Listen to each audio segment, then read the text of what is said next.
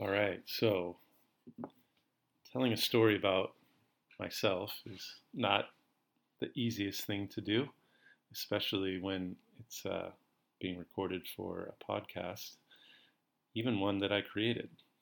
but I'm going to do my best.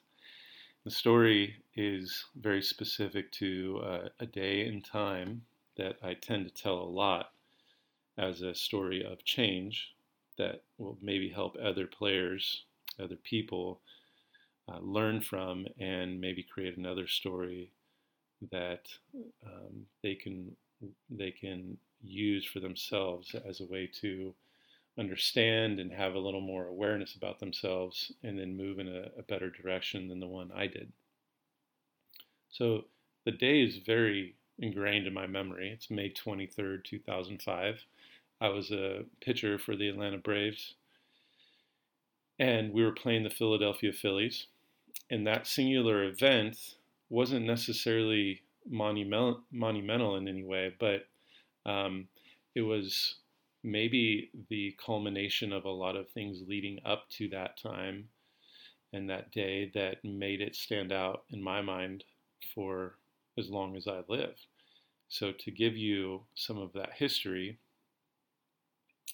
um, I had been in the major leagues for, you know, about four and a half years at this point, maybe maybe just over four years, and I had sort of this up and down career. Uh, definitely some good, more not so good, but I was given lots of chances, and um, it felt like 2005 with the Braves was sort of this last chance, right? This last chance to prove myself and to to show that um, I really did belong in the major leagues. And it was it was very obvious to to me and you know ev- the league. You know everyone knew that, that this was kind of my last chance to really stick for a long time. And miraculously, I made the team out of spring training. Um, Bobby Cox and Leo Mazzone liked some of the stuff that I, I was able to deliver. I had a good changeup, average fastball, um, but I could come out of the bullpen and, and get some outs. And um, the years leading up to this, um, I had never really was never really able to put it all together for a long amount of time. And those two months in 05 was the longest I had ever been, been able to put it together. Right? I was consistently getting people out, um, consistently feeling good about my outings. There was more trust um, from Bobby and Leo and the management to continue put me in games that mattered and games late in games. And so there was getting to be more notoriety. Um, people were starting to understand that I was an integral part of that bullpen. I remember Eddie Perez was our backup catcher, and I remember him telling me in early May that if I was pitching well, then we always had a chance. Um, and it was it was coming from a veteran catcher that you know when he said something, it meant something.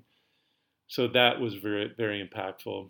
And a couple days before uh, May 23rd, I got a call from my agent.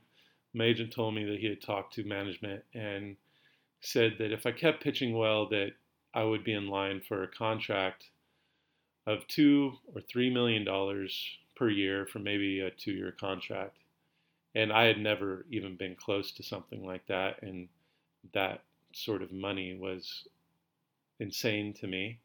And it was it it the money was sort of like crazy to think about, but it was also more of like there was these conversations about me about how good I was doing, right? And that was like I started thinking about that, and um, I was like, man, that's there's you know people are talking about how well I'm doing, and I I started to think about all the other times, all the other chances that I had in my life of this chance for success, and I had this profound fear of success. Like I did not deserve the success. I, um, like I wasn't capable of the success, like I wasn't deserving, and um, that it wasn't me. You know, that wasn't what um, I was built for, for like this spotlight or this money or whatever that came along with success. It just wasn't something that I felt like, um, I, you know, I was capable of, or just something that you know wasn't who I was for for whatever reason. And so when I got that call from my agent, that was it sort of stirred up all those emotions and all those thoughts that I had before. And then a day after that, we're flying home to Atlanta, and um, Bobby Cox calls me up to the front of the plane, and and he asked me if I was ready, and I knew what he was talking about because our our closing pitcher was not pitching well. And so they were looking for a replacement late in the game to close games. And I said, Yes, I was. And he said, Good, we're going to need you. So I went back to my seat, and all I could think about was two to three million dollars, being a closer on a very good Atlanta Braves team. And I went to bed that night thinking that now I have to do something different. Now I have to pitch better than what I was pitching before.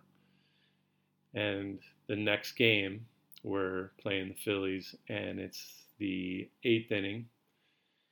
And they call me to have me face the middle of their lineup. Jim Thome was hitting to lead off the eighth inning. And Jim Thome is a Hall of Fame hitter. Uh, he has over 600 home runs in, in the major leagues.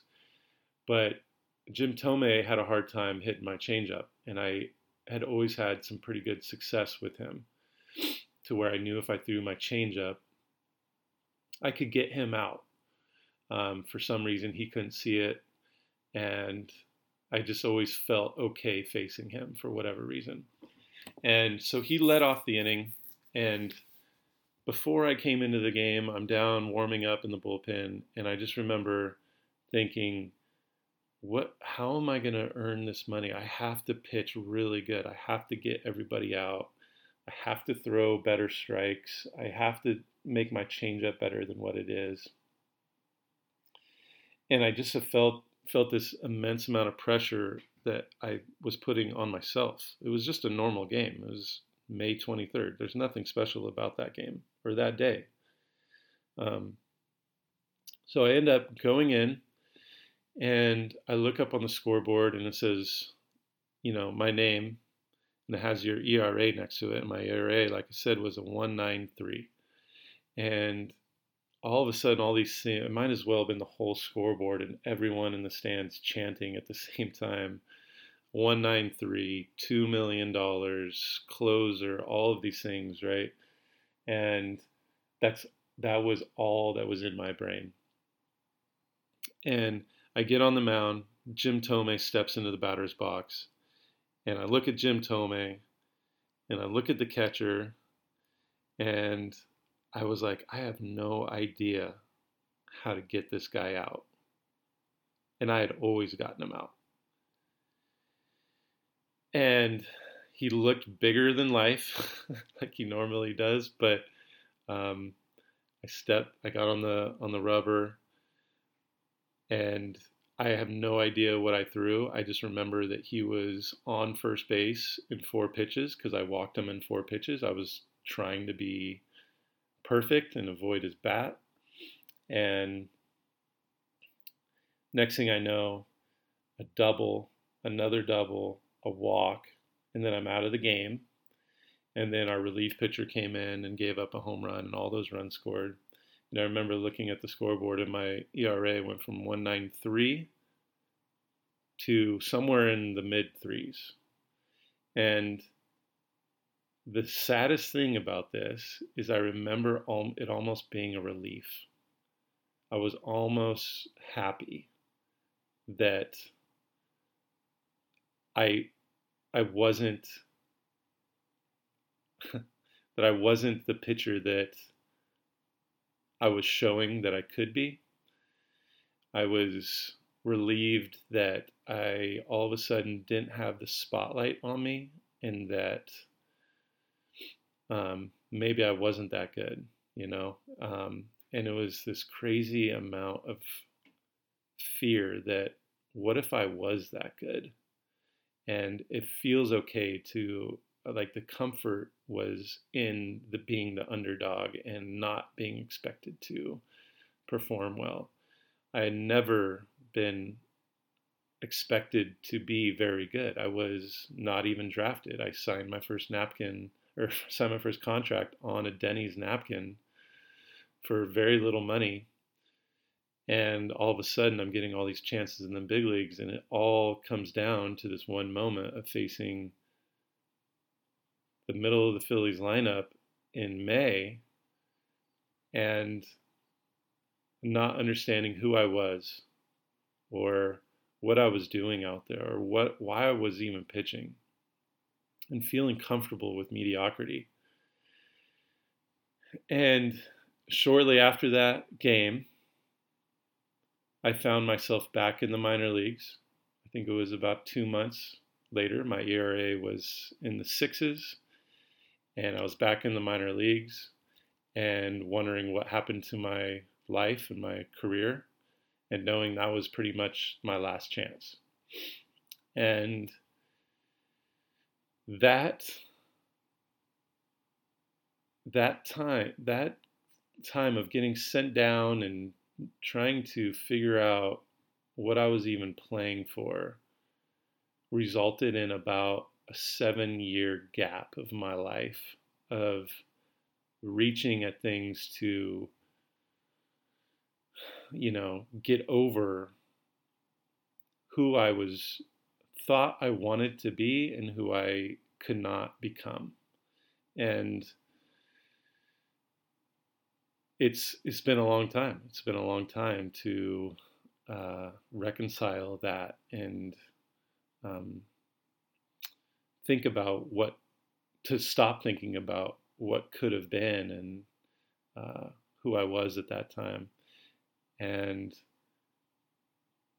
I there's there's a lot of there's a lot of struggle. There has been a lot of struggle with that, and what it what it's done for me now is allowed me to be where I am now with the job I have now and helping other people not have a May 23rd of 2005 in their lives and understand their purpose and their process and how they what they're what they're what they dream about what they really want because I didn't know I was I was blown by the winds of what everyone else thought I should be and maybe sometimes what I thought I should be.